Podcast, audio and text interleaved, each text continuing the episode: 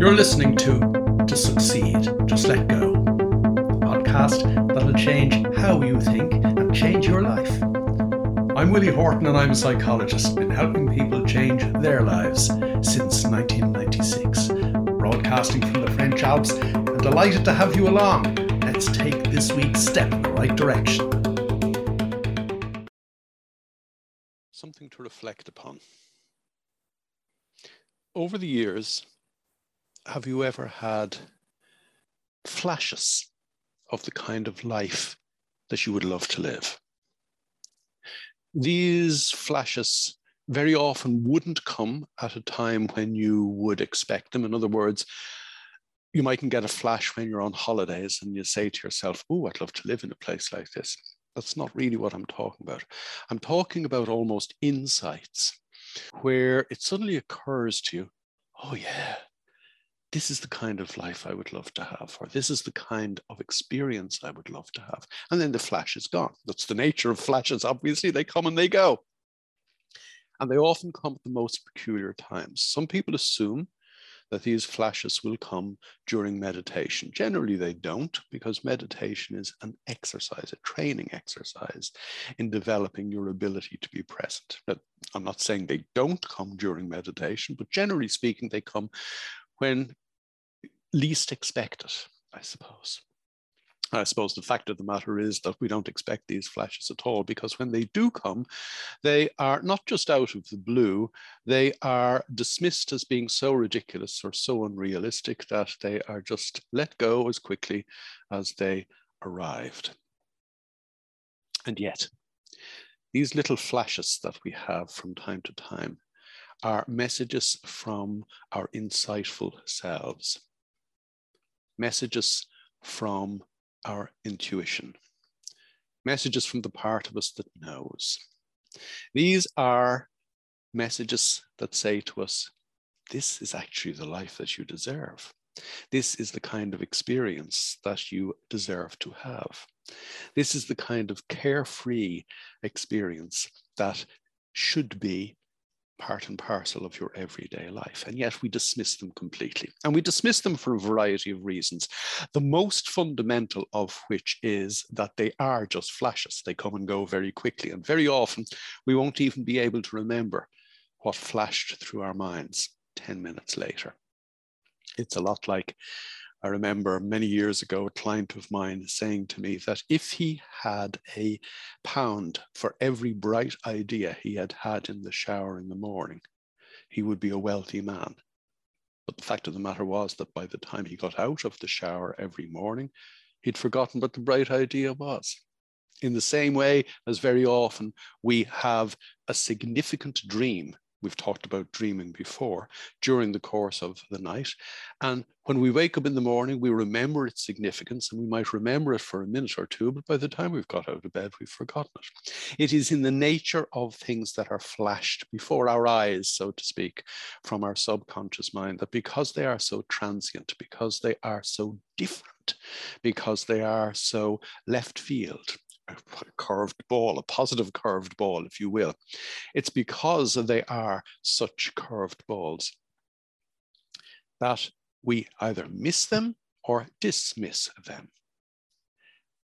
And obviously, because of the way the normal mind works, we are set up to dismiss these messages. And yet, as I said a moment ago, these are messages from the part of you that knows. These are insights into the kind of life that you deserve. We talked about deserving in an episode a few weeks ago, and we talked about how, when we use our minds normally, we believe ourselves to be totally undeserving.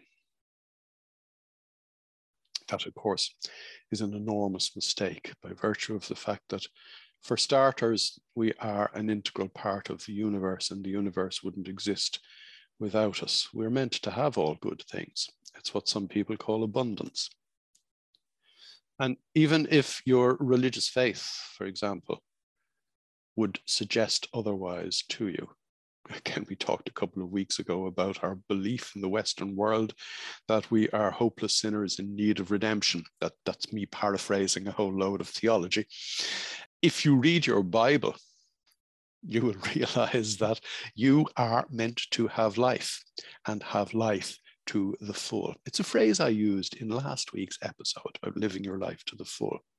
However, the normal mind will dismiss these flashes for one very logical reason. And that is, to the normal mind, these flashes will appear to be totally unrealistic. Why will they be totally unrealistic? Well, for a variety of inbuilt reasons. The first of which is that the insights that they provide into the kind of life that you are meant to live are completely opposite to the experience that you have on an everyday basis. But in that sentence is the key to how you need to move on in your life because it is the everyday experience of everyday life, the same every day, that holds you back. When we use our minds normally, as we've said before, we operate on automatic pilot.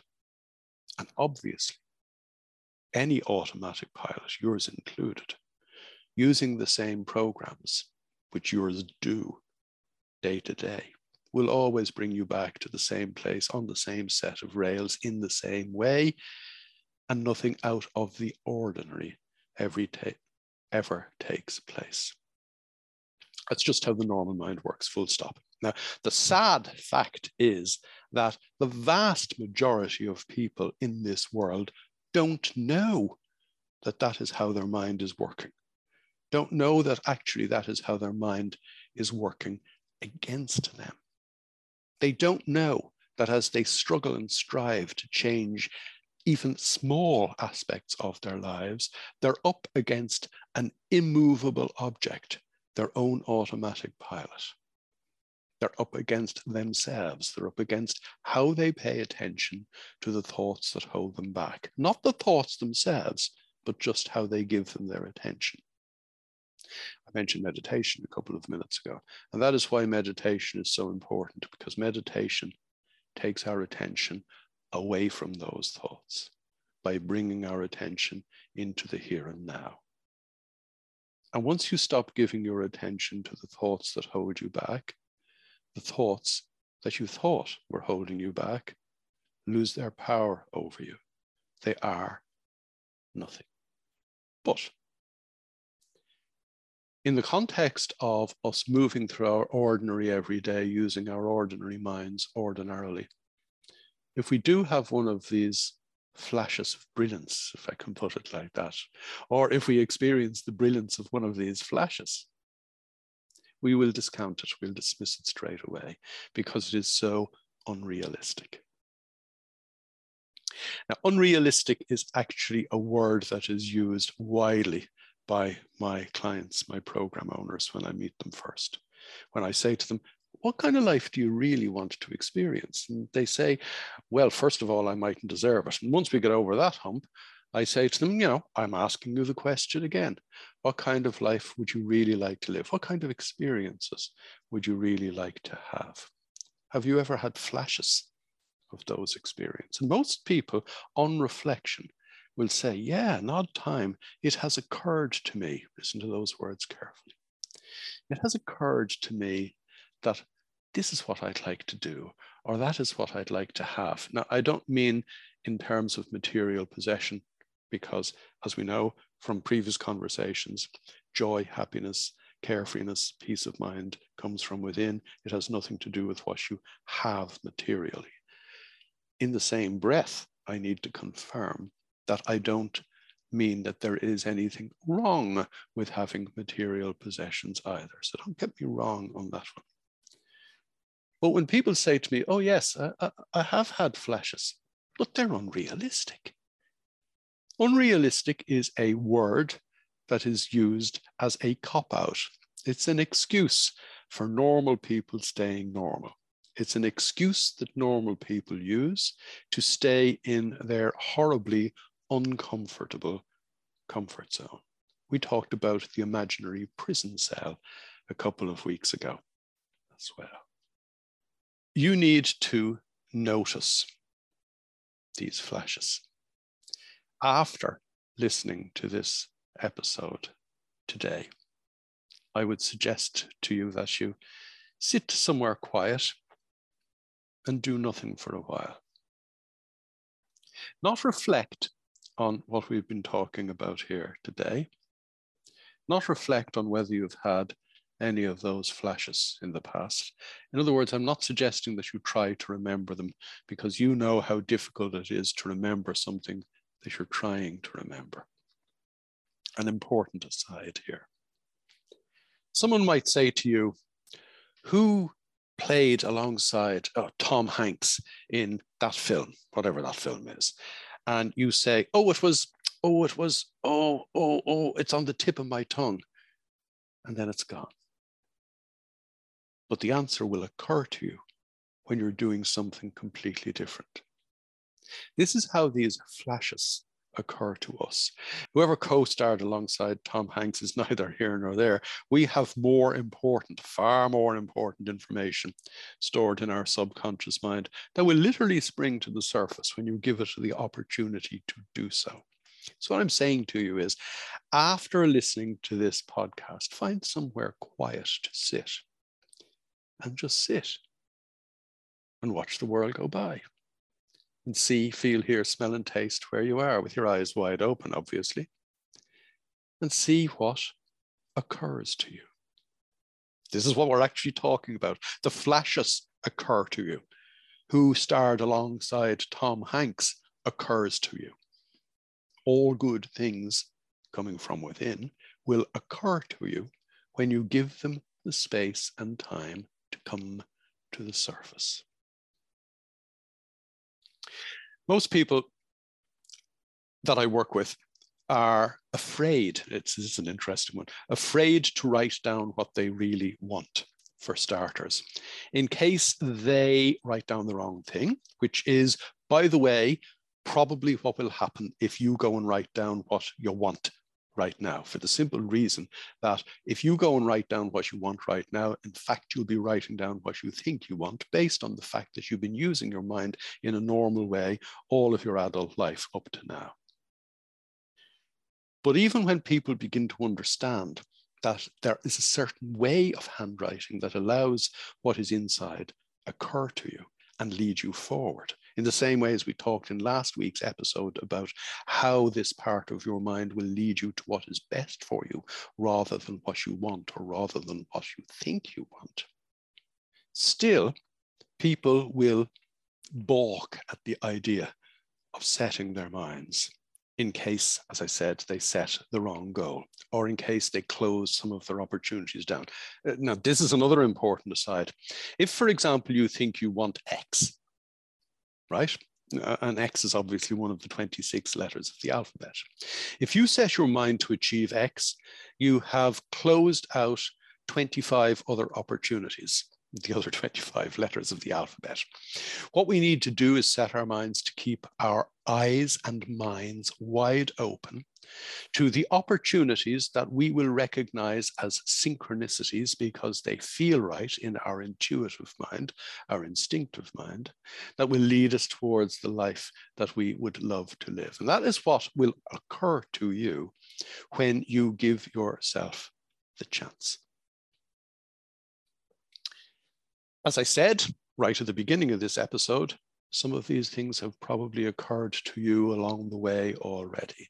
And it may well happen that when you sit down and do a little nothing for a while, you will begin to recollect some of these flashes that you have had. Now, the flashes that we have, or the flashes that you may have, or the things that will occur to you when you give yourself the space and time to allow that happen, are insights into what is best for you. And what you need to do is allow yourself the, I was going to say luxury, but it's actually a necessity of immersing yourself in those little insights. So you begin to get a feel for what it would be like to live a life that is different from what you have right now. And the more we get into this, the more you realize just how different that can be. And for many, just how different it already is. I quoted at the end of last week's episode somebody saying that she couldn't have imagined experiencing the peace of mind and the joy that she now experiences as a result of letting what is inside out. These insights will provide you with what could be described as an ideal picture. Now, again, I've asked the question of people that I mentioned earlier on in a variety of different ways over the years. I would often ask them to describe their ideal life, and they would laugh at the idea of me using the word ideal. Why would you not be entitled to your ideal life? Who made you think that you weren't entitled to all good things? Only the programming that you took on board, in particular of the things that people did to you when you were young and impressionable, has diverted you into the shadowlands of thought, whereby in those shadows you think the sun ain't shining on the other side of the hill. The sun is shining here it isn't even on the other side of the hill. The sun is shining here if you just opened your eyes. And indeed, the sun is always shining inside. I referred to the fire in your belly last week. It's the same thing that we're talking about here. But when you have these flashes of ideal, you need to immediately be on your guard for what the thinking mind will throw at you. The thinking mind will throw at you, how could that happen? I can't see how that could happen. When will that happen? I can't see it happening anytime in the near future. What might actually bring it about? It's slightly different from how. But the key thing that the thinking mind will throw at you is why do you think that you deserve it? Now, this brings us to the why of everything. You only need to know why you want your ideal life. You only need to know why you want what is best for you. You only need to know why, what is best for you and for those you love. Let's explore this for just a minute. I have a particular goal in mind at the moment. I'm not going to tell you what it is, and I'll tell you why I'm not going to tell you in a couple of minutes. I have a particular goal in mind at the moment. It is a goal for me, it is a goal for my beautiful wife, and it is a goal for my three wonderful children. In other words, I have five whys I know exactly why I want to achieve whatever, however, and whenever that comes to pass. In other words, I only need to know the why. My thinking mind would say to me, Well, I don't know when that's going to happen. More importantly, it would say, How do you think that's going to happen? Now, think about that phrase for a moment. How do you think it's going to happen? I don't need to think how it's going to happen. My intuitive mind already knows how, it already knows when, and it already knows what. All I need to know is why. So, what's your why? Now, the most fundamental why, I can, all, I can actually answer that question for you. Your why is that you deserve to live your life to the full. That is the purpose of your life. That's your why. And if you live your life to the full, you are going to be able to spread the fullness of life to those around you, to those you love, to those with whom you work, to those with whom you collaborate. You are going to be able to spread the joy, so to speak. But it all starts with you and you deserving to live your life to the full. There is no bigger why. But again, I, have five whys. And probably if you reflected upon it, you'd have multiple whys too. And you don't need to know anything about the how, the when, or the what. I'll explain exactly, as I've explained before, but it bears repeating. I'll explain exactly why you don't need to know any of those things. When you were a hunter gatherer, or sorry, when we were hunter gatherers, when humans were hunter gatherers many centuries ago, many millennia ago, our why was survival. To survive, continue the species, and thrive. That, that was our why. I suppose you could put it in another way. Our why was to live our life to the full that particular day. So I'm out hunting and gathering, and the bushes rustle in front of me, and a person eating beast leaps from the bushes and confronts me.